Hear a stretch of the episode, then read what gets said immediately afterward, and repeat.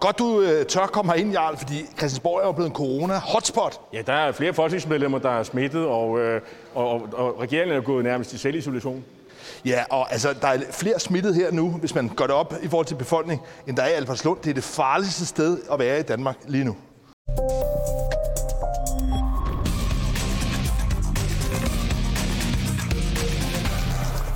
Velkommen her til Borgen Late Night i samtaleværelset på Christiansborg. Personer betyder noget i politik. I dag kaster vi os over to nye dynamikker i dansk politik. Først ser vi, at højrefløjen er for alvor vågner op til død og begynder igen at rumstere og larme i det politiske landskab.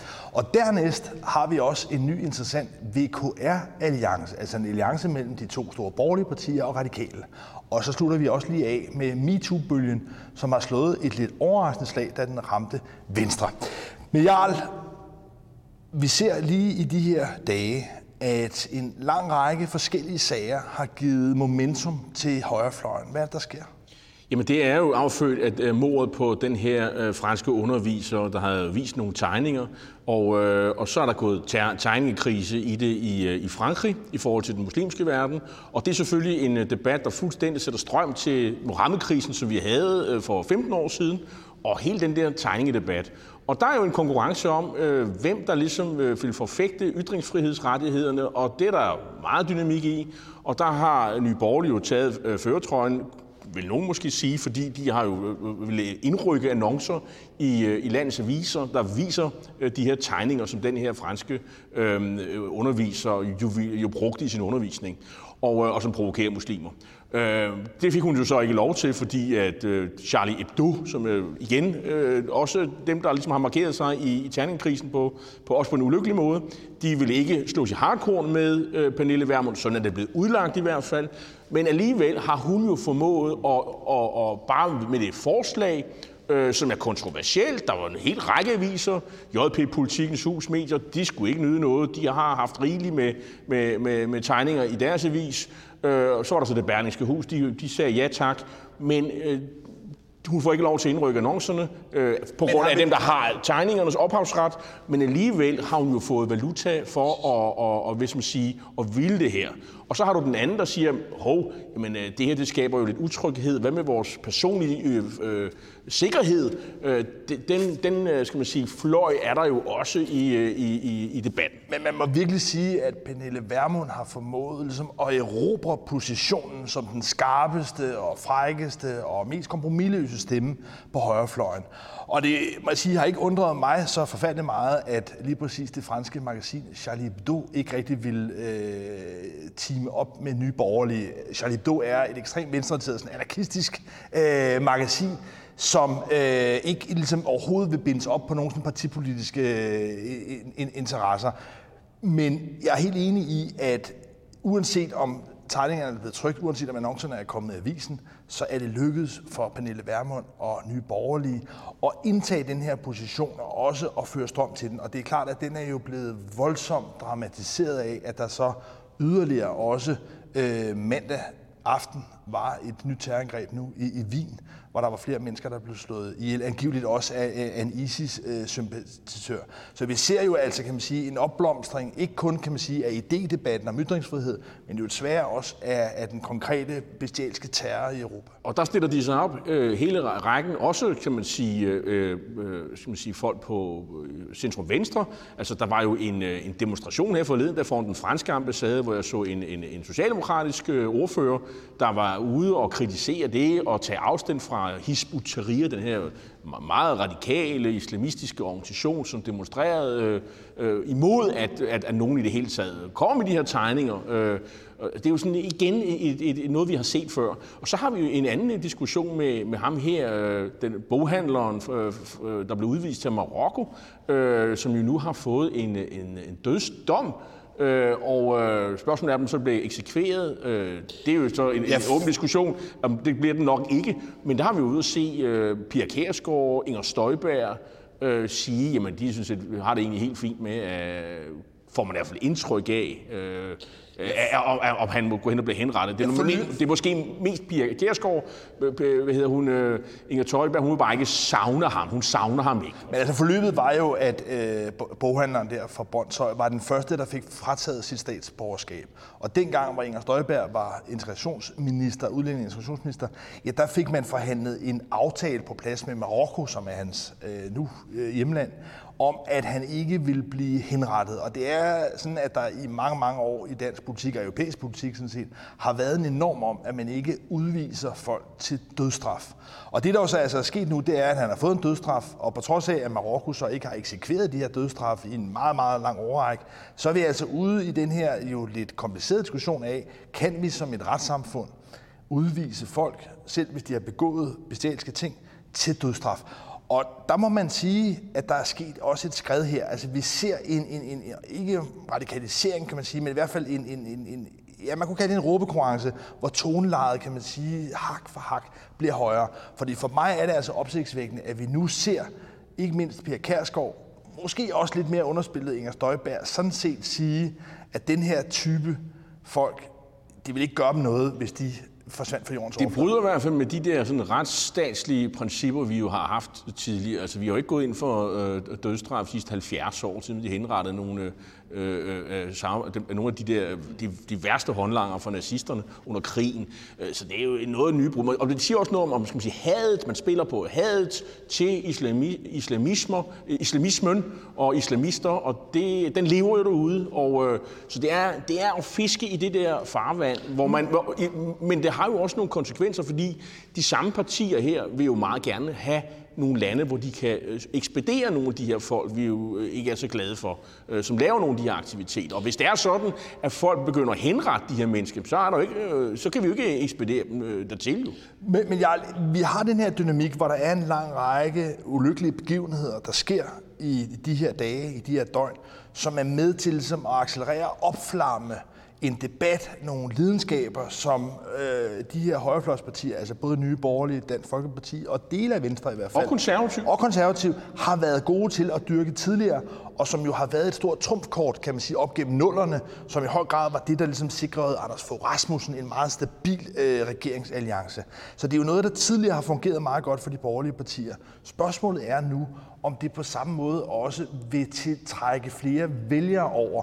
Og der må jeg sige, at som det tegner sig lige nu, så det kan godt være, at der måske er et lille ryg, altså at blokkene indsnævres. Men jeg synes nu forløbig, at det fremstår lidt som det, man kunne kalde en stoleleg på højrefløjen. Forstået på den måde, at det jo i høj grad vælgere fra Dansk Folkeparti, som nu siver over til den renere vare i form af ny borgerlig. Så, så lige nu er det vel mest en stoleleg. Og man kan sige, at der er nogle målinger, der ligesom også viser, at det er den vej, trafikken går. Øh, altså, den basen er den samme, man bytter sådan bare vælger. Og det er jo så Dansk Folkeparti, der i en enkelt måling nu er nede på 5% af, af stemmerne. Og det blev så udråbt som årtusindets dårligste måling for, for Dansk Folkeparti. Nu har årtusind jo ikke vejet, nu er det ret ungt årtusind, vi har, men ikke desto mindre, så, så det er jo rigtigt, og det gør, må jo gøre enormt ondt på, Jamen også fordi 5 procent for Dansk Folkeparti, Christian Tulsendal. 5 procent for Dansk Folkeparti er jo tættere på spærregrænsen end på valgresultatet. Så de er altså siddet voldsomt ned, og de forskellige tiltag herunder, at Christian Thulesen Dahl gik ind i den her Arne pensionsaftale, det er jo tydeligvis ikke noget, der på nogen måde har givet nogen øh, positiv effekt for partiet. Og det er jo ikke så meget, man har hørt til Arne, siden de vedtog den øh, reform. Andet end, at det måske går op for nogle flere, at de jo synes, at de ikke rigtig får glæde af den her øh, reform, fordi at øh, det, det er sådan med, at man skal være sådan, starte som, som 17, 18, 19 år for at få glæde af det her. Og, og, og samfundsudviklingen har jo været, at folk starter jo ældre og ældre ude på arbejdsmarkedet. Det vil sige, at de når simpelthen ikke at få glæde af det her. Men hvis vi tager den her første dynamik, altså råbekonkurrencen, eller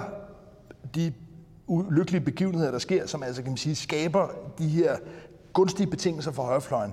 Er det et, en stoleleg, eller man kan også kalde det et nulsomspil? Altså, hvis vi lige skal, skal runde af, altså, er det noget, der ligesom rykker balancerne mellem blokkene, mellem altså, partierne på afgørende vis, eller er det mere bare, at, at, at, at nye borgerlige har overtaget den Folkeparti's rolle? Ja, det vil, jeg vil nok abonnere på den, på den sidste analyse her, men vi, skal jo, vi bliver nok nødt til at se målingerne. Øh, jeg tror bare, at man må sige, at øh, i de sidste fem år har Socialdemokratiet jo deltaget i den her råbekonkurrence. Men når man sidder med ansvaret, så er det jo lidt sværere, kan man sige, på helt samme måde overtrumfe. Øh, men, men jeg tror ikke på, at, øh, at Socialdemokraterne øh, pludselig sådan undlader at, at deltage og komme ind og sige, jamen ham der Mansur, ham savner vi egentlig heller ikke, og vi synes også, det der er skidt ned i Wien. Vi støtter jo øh, Macron, øh, øh, ikke bare 100 procent, men 200 300 procent, øh, hvis man kan det. Og, øh, og, og altså, regeringen har jo bare fuldtonet op om Macron, og også hans, øh, skal man sige, indtil videre verbale slagsmål med, med, med Tyrkiets præsident, som jo også er, han har ligesom gjort til talsmand for, for, for de samlede muslimer her i verden. Så, så det vil sige, jeg tror ikke, de overlader banen til, til højfløjen, og derfor så tror jeg heller ikke, at det kommer til at ses særlig meget i, i meningsmålingerne. Lad os kaste os videre til den næste nye dynamik, som jeg synes i hvert fald giver nogle interessante, måske overraskende øh, udviklingen af dansk politik. Og det er, at der i løbet af den sidste uge blev relanceret det, man kunne kalde VKR-alliancen, altså samarbejdet mellem Venstre, Konservative og Radikale, som jo gennem dansk politisk historie i flere altså stolte perioder har arbejdet meget tæt sammen. Men det, der jo er sket her, det er, at øh, Sofie Carsten Nielsen, som jo er ny leder af Radikale, har jo på en måde set til snit til nu at gå sammen med Jakob Ellemann og, og Søren Pape i første omgang om elbiler og hvor de jo, synes jeg, er interessant og lidt overrumplende, går ind nu og overtrumfer Socialdemokratiet eller regeringens bud på at ville forsøge ligesom at tilrettelægge sig på en måde, så der kommer 500 millioner, nej ikke 500 millioner, altså en halv million, 500.000 elbiler. Der er det, at den her VKR-alliance går ind og siger, det er alt for uambitiøst, hvis vi skal nå klimamålsætningen på 70 procent, som partierne jo alle sammen er enige om så skal vi have en million elbiler. Og vi bruger pengene fra rådrummet, og så laver vi nogle reformer, og så, og så er de så smarte, så de har sagt, ja, og så laver vi lige sådan en pitstop, øh, så i 2025, der ser vi lige på det igen, og så finder vi måske nogle flere penge, så de ikke skal ud og finde alt for mange penge her nu. Øh, men det er en plan, øh, og, og Venstrefløjen, som jo er regeringens alternativ, og de har jo sagt, at de vil lave en elbilplan, øh, jamen de har ikke rigtig kommet op med nogen, øh, med nogen finansiering, øh, bortset fra, at man kan tage det fra de sorte biler. Men der ved vi allerede med Morten Bødskov, at det er han ikke interesseret i at, at tage pengene fra, fra de sorte biler, altså øh, øh diesel- og benzindrevne biler. Så det vil sige, pigen peger i retning af, at man skal lave noget med de her partier, og, øh, men der er, skal man sige, øh, det der ligesom er øh, problemet, i hvert fald både for regeringen og for SF og Enhedslisten, det er, at pengene skal tages fra råderummet. Det. Og det vil sige, at der er færre penge til at, at, at lave velfærdsforbedringer. Men det, jeg synes er den interessante dynamik, det er, at selve den her målsætning om 70% reduktion i 2030, er jo noget, som Venstrefløjen i høj grad fik presset igennem i forhandlinger om det her forståelsespapir. Men i udførelsen af det, i, altså i realiseringen af målsætningen, er der, synes jeg, meget, der tyder på netop, at det vil være sammen med de store borgerlige partier, at Socialdemokratiet vil søge et, et flertal. Og det har altså den logik i sig, at Socialdemokratiet er meget, meget bange for at komme til at støde store arbejdergruppe, øh, vælger, eller store grupper af arbejdervælgere fra sig, ved ligesom at gå alt for skingert ind på klimadagsordenen. Vi så det også altså som en lille ting måske, men den her uge, hvor de først var ude og lancere den her idé om, at man i statslige kantiner skulle have to vegetardage, det var noget, Vammen lancerede, jeg tror, da øh, Mette Leverpostej Frederiksen altså, øh, forstod og hørte, hvad reaktionerne var på det, så fik man hurtigt lavet retræte og har nu aflyst det. Men det er jo for mig at sige et eksempel på, hvordan Socialdemokratiet er enormt bange for at støde vælgere fra sig på den grønne dagsorden. Og derfor har de altså det her øh, træk over mod de borgerlige partier. Så når nu VKR-partierne går ind og siger, at de vil have mere, jamen så er vi i den mærkelige situation, at Socialdemokratiet i virkeligheden bliver trukket baglæns ind i en mere ambitiøs øh, klimadagsorden, men altså uden om venstrefløjen. Men de kommer også til at bruge nogle penge på det. Og øh, man, man har allerede hørt, at, øh, at Morten øh, Bødskov har jo allerede øh, taget det forslag, som regeringen har spillet ud med, og, og han er på vej op med et flertal, øh, med et, endnu et, et nyt forslag, hvor jeg tror, de er oppe på omkring 700.000 øh, elbiler. Så må vi jo se, om de kan finde penge og blive enige. Det tror jeg, de bliver. Øh, man kan så sige, Øh, det siger også lidt om, hvor, hvor, hvor meget de borgerlige er klar til at ofre for at få en eller anden klimagrøn øh, hvad skal man sige, aura, øh, fordi det er jo ikke en dagsorden, de har været særlig offensiv på. Øh, de er nærmest blevet trukket ind i hele den der klimadagsorden. Men her der siger man, nu vil vi bruge nogle penge på det her med nogle elbiler, som er meget konkret og meget symbolsk for, om man vil noget med klima eller ikke vil med klima. Man kan jo godt argumentere for, at det er en meget dyr måde. Øh, borgerlig tænketank Cepos har faktisk været ude at sige, at de synes, at øh, de mest økonomisk ansvarlige i den her elbildebat, det er regeringen, det er faktisk ikke de borgerlige. Det er bare for at, øh, se med, at, øh, bare for at understrege, at de borgerlige vil gerne betale, godt nok af skatteborgernes penge, for at se grønne ud. Der kunne også være en anden forklaring, som jeg måske hælder lidt mere til. Jeg tror, du har ret i, at man vil gerne forhindre, at man står som sådan nogle sorte, øh, altså gammeldags øh, politikere. Men der er jo altså det andet scenarie, at hvis de borgerlige partier ikke byder sig konkret til, så vil Socialdemokratiet jo være nødt til at gøre det med venstrefløjen. Og så skulle jeg hele tiden sige, at så kan der altså godt blive bundet mange ekstra udgifter op på det, og en lang række andre initiativer. Så i virkeligheden kan det godt være, at den model her er dyr. Det kan godt være, at man bruger råderummet på noget, man hellere ville have brugt på skattelettelser eller andre ting. Men man i virkeligheden sikrer en langsigtet økonomisk plan, som ikke bliver styret af venstrefløjen. Og så er der en anden ting, som venstrefløjen har peget på, som jeg mener, de har ret i, det er, altså, hvis det er, hvis det er og den måde, man har, som Venstre og VKR-regeringen har spillet ud med, eller øh, VKR-partierne har spillet, ja. i hvert fald indtil videre, spillet ud med, det er jo, at det skal, man skal jo fjerne den planlagte afgiftsforholdelse, der er på de dyre elbiler, der jo er. Tesla og hvad de hedder alt sammen. Og hvem er det lige, der køber dem, øh, øh, Lars Trier Mogensen? Det er jo øh, altså nogle af dem, jeg, mine naboer oppe i, øh, i Gentofte og hele op, af, af, af, altså i de, i de, de rigmandskvartererne.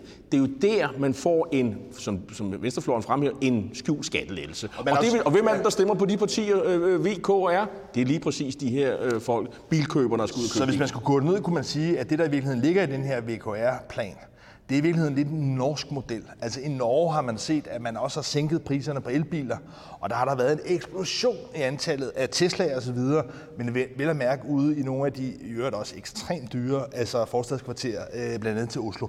Men, men, men en komponent i det her er jo også, at Radikales nye leder, Sofie Carsten Nielsen, har placeret sig lidt anderledes. Altså både ved nu ligesom at gå ind i den her elbilalliance, men hun har jo samtidig også annonceret, som jo måske trækker lidt modsatte vej, og det kan vi i hvert fald holde åbent, at hun nu ikke længere vil true med at vælte regeringen. Det har jo været et stort stridsspørgsmål i Radikal Venstre, at Morten Østergaard ved i hvert fald to lejligheder ligesom har truet regeringen med, at hvis de ikke leverede på klimadagsordenen, så vil man altså sådan set vælte regeringen.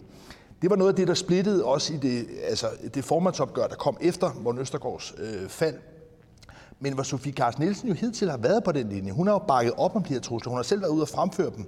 Men nu har hun lige pludselig vendt rundt på en tallerken. Hvad er det, der sker her? Jamen, øh, jeg tror, det handler om, at hun jo fra de kritikere, der har været, øh, Martin Lidegaard, Jens Rode, øh, Marianne Hjelved, ikke mindst, øh, som, som jo har underholdt med, at øh, det, det er jo sidstnævnte, at øh, dengang hun ligesom var i spidsen for de radikale, jamen der gik hun op til Poul Slytter øh, om fredagen og drak en whisky, og så fik de øvrigt øh, ordnet verdenssituationen og, og, og dansk politik ved samme lejlighed.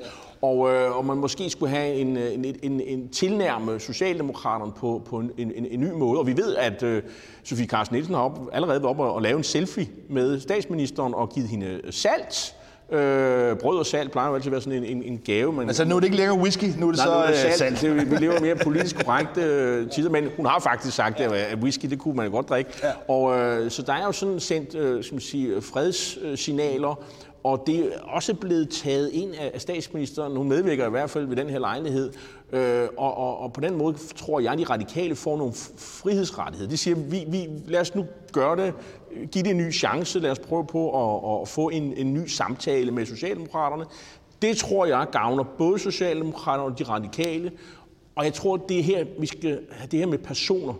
Altså, der er kommet en ny øh, person på broen, øh, og man kan sige, her har MeToo måske bidraget til øh, et, et, et, et, et skift i dynamikken, i hvert fald i forholdet mellem S og R, ved at der simpelthen er kommet en ny leder, der måske ikke helt har det samme anstrengte forhold til Mette Frederiksen øh, og omvendt. Men andre ville måske kunne se det som lidt en afledningsmanøvre, at Sofie Carsten Nielsen har desperat brug for at flytte opmærksomheden væk fra de sager, der har været, den kæmpe splid, splittelse, der har været i folketingsgruppen, og få en politisk dagsorden sat. Og det må man bare konstatere, sådan nogle afledningsmanøvre lykkes jo en gang imellem. Og den her elbilalliance, det her med at melde ud, at hun ikke længere vil true, men gå ind i realitetsforhandlinger, det har på en eller anden måde skabt en dynamik, så radikal er faktisk på en eller anden måde kommet lidt, altså tandhjulene er på en eller anden måde klikket lidt ind igen her på Christiansborg. Og det er jo måske opskriften på at komme ud af en krise, det begynder at snakke politik igen, og det må man sige er, er lykkedes. Plus det, at hun jo så samlet gruppen, altså det var jo det krav, som kritikerne jo havde, det var, at de ønskede, at der skulle ligesom være en anden tilgang til tingene i forhold til Socialdemokratiet. Det har de fået. En klar indrømmelse. Og, men man kan jo ikke se det i målingerne nu. Altså indtil videre har målinger bekræftet det der rejselscenarie, hvor de var nede på 3,9 procent i megafon. Det er ikke helt så slemt. De er måske nede på 5-6 procent.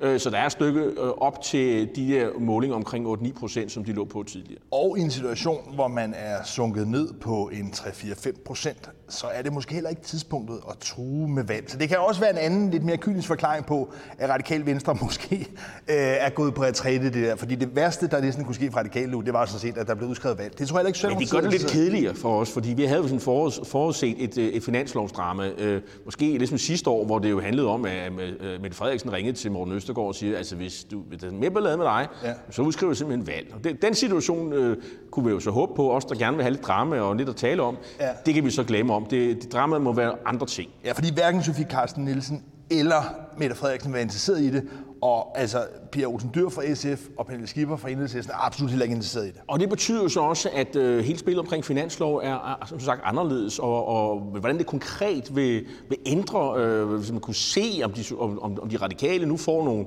flere indrømmelser, eller måske færre indrømmelser, det er jo ikke til at vide. Det afhænger jo af finanslovsforhandlingsklimaet. Øh, men, men hvor vi vel kan konstatere, synes jeg, at, øh, at MeToo har ved det ryg, den kabaleændring, der har været i radikal, har faktisk altså ført til en, øh, en substantiel politisk ændring i dynamikken herinde. Men lad os nu også lige måske runde af så på MeToo-bølgen, fordi det er jo noget, der ligesom har raseret havet gennem øh, dansk politik, og jo i første omgang hovedsageligt ramt de partier, de to partier, som ligesom stod i første linje, det er Radikale Venstre og Socialdemokratiet. Men der har jo altså også efterfølgende været sager, både i konservative, men interessant nok også i Venstre.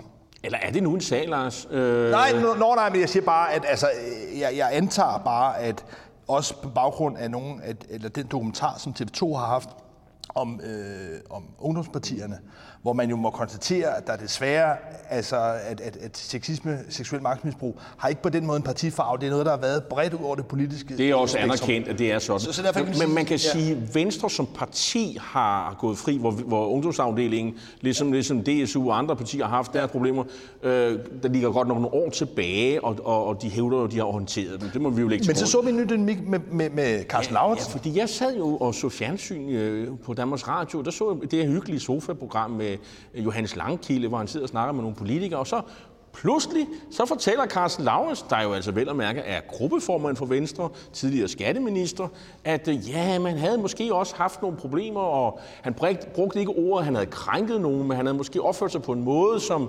gjorde, at nogen øh, havde synes det var måske ikke øh, helt så behageligt. Jeg ved ikke lige, hvordan ordene faldt, men i hvert fald så lukkede han op for posen, hvor, hvor han jo havde haft behov for og efterfølgende at sige undskyld til dem, øh, til de her men- mennesker, og det er jo så kvinder, øh, som han er, åbenbart havde behandlet på en måde, som, som ikke var helt i orden.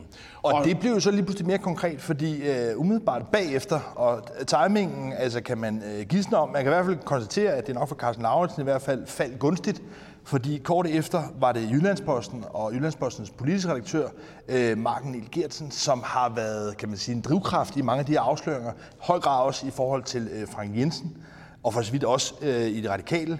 Men der havde hun så et større interview med Carsten Lauritsen om det her, som havde en meget øh, bizarre, pikant detalje. Ja, jeg må sige, at det er nok en af de der skal man sige, øh, interviews, som jeg tror vil gå over i den, øh, i den politiske, journalistiske historie, hvor det er jo sådan, nu skal man ikke overdrive det her med offer og gerningsmand. Øh, gerningsmand, det skal være lidt situationstegn, fordi det, det er jo ikke noget kriminelt, der er foregået. Men altså, det er jo, hun beskriver jo i artiklen, det er jo hende, der fører pinden, det er jo ikke Carsten øh, Lauritsen selv, at øh, han, øh, skatteministeren, han var skatteminister på det tidspunkt, han under en festlig, øh, festlig lag, simpelthen tog hende på lovene. Og, øh, og det var samtalen, så handlede samtalen jo så om på, på tryk her. Ja. Og øh, han var så kommet frem til mange konklusioner om, at han havde jo sagt undskyld, og det var han ked af, og Og han havde lært meget af debatten, øh, og i det hele taget, så tror jeg, det er de flestes vurdering af, at et, det er super uprofessionelt, at en politiker på det niveau opfører sig på den måde overfor en politisk redaktør af alle.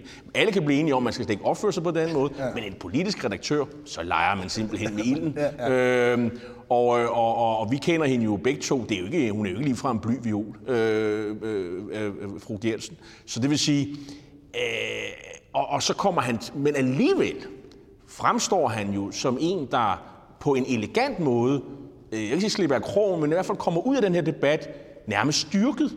Ja, altså, hvis du bruger billedet, at han legede med ilden, så formår det i hvert fald at, at, at slukke branden med det her.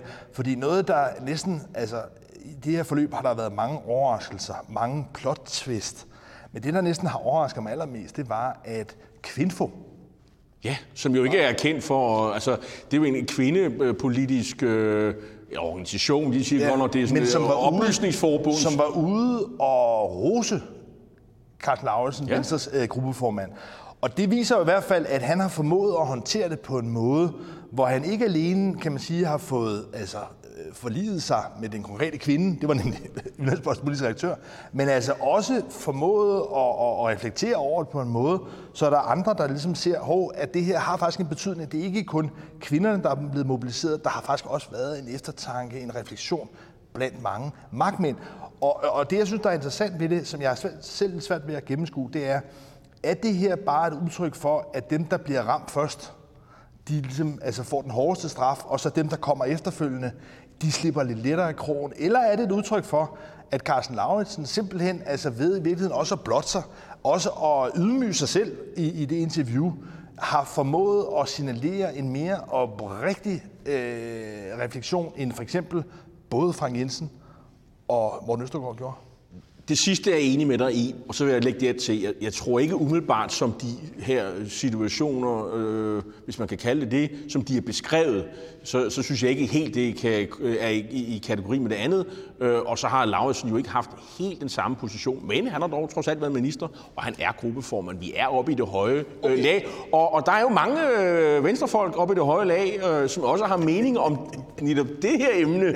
Ja. Øh, vi har Jakob Ellemann fra sygesengen, der jo, øh, hvor han jo var opereret, men som rejste sig for sygelaget, i hvert fald midlertid på, på de sociale medier, og omfavne de her kvinder, der stod frem, og vigtigt, og vi skal høre dem, og vi skal reflektere. Men så og har vi, skal... vi også en anden. Og, hvem er det? Ja, det er så Inger Støjberg. Og hvad er det, hun er i Venstre? Ja, hun er så øh, næstformand, og har jo også i en lang periode faktisk her, mens øh, Jakob Ellemann Jensen har været sygemeldt med diskusprolaps, har hun også været fungerende formand. Og der har hun jo haft nogle meldinger, som har... været... i et spektakulært og meget læst interview med Berlingske. Ja, præcis, hvor hun jo altså beskriver det, der sker her, som en sådan feministisk, en feministisk hævntørst. Ja. Og noget, jeg er lidt svært ved at afkode, det er, på den ene side har vi altså en Carsten Lauritsen, som formår på en reflekteret, besindig måde at forholde sig til, hvad han selv ligesom har, har gjort af grænseoverskridende med, og, og med ham også Jakob Ellemann Jensen, som også spiller en måde, synes jeg, altså meget besindigt har været ude og tage de problemer alvorligt, også i VU, som har beskrevet den her dokumentar. Og så har vi altså på den anden side, næsten som det var et helt andet parti, har vi en Inger Støjberg, som på, på linje med Pernille Vermund og Pia Kærsgaard, altså tordner imod både de kvinder og de mænd, der er involveret i det her. Altså, kan Venstre holde sammen om det her? Er der et parti her? Man kan sige, hun, øh, hun har jo sådan et, hun hviler på, at det er sådan retssikkerheden, hun er op, op, altså det er de mænds retssikkerhed. Men, øh, men, øh, men når man så spørger ind til, og det er der jo flere medier, der gør, så har hun svært ved at forklare, hvilke konkrete sager, øh, som hun, hvor, øh, vi har haft fremme her, hvor, hvor retssikkerheden har været et problem, og det vil hun ikke svare på.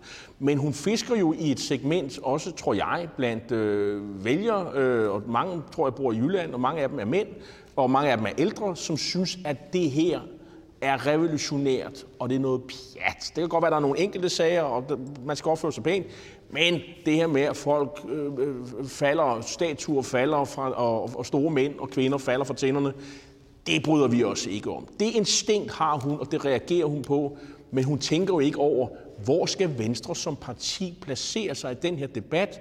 Jamen det er ikke afgørende for Inger Støjberg. Det vigtige er at komme ud og ligesom melde på, hvad hun tror, at vælgerne derude synes, og der, derfor har man altså flere forskellige synspunkter i Venstre. Og det, som, det, det, det vildeste, som øh, hendes partiformand kunne svinge sig op til i kritik, det var, at øh, han, han sagde, at man skulle, at man skulle formulere sig øh, varsomt. Man skulle udtrykke sig varsomt. Det kan man og jeg ved ikke, om, om feministisk hævntørst og anklage øh, øh, dem, der kommer frem med de her øh, sager, som et udtryk for feministisk hævntørst, om det udtryk sig varsomt.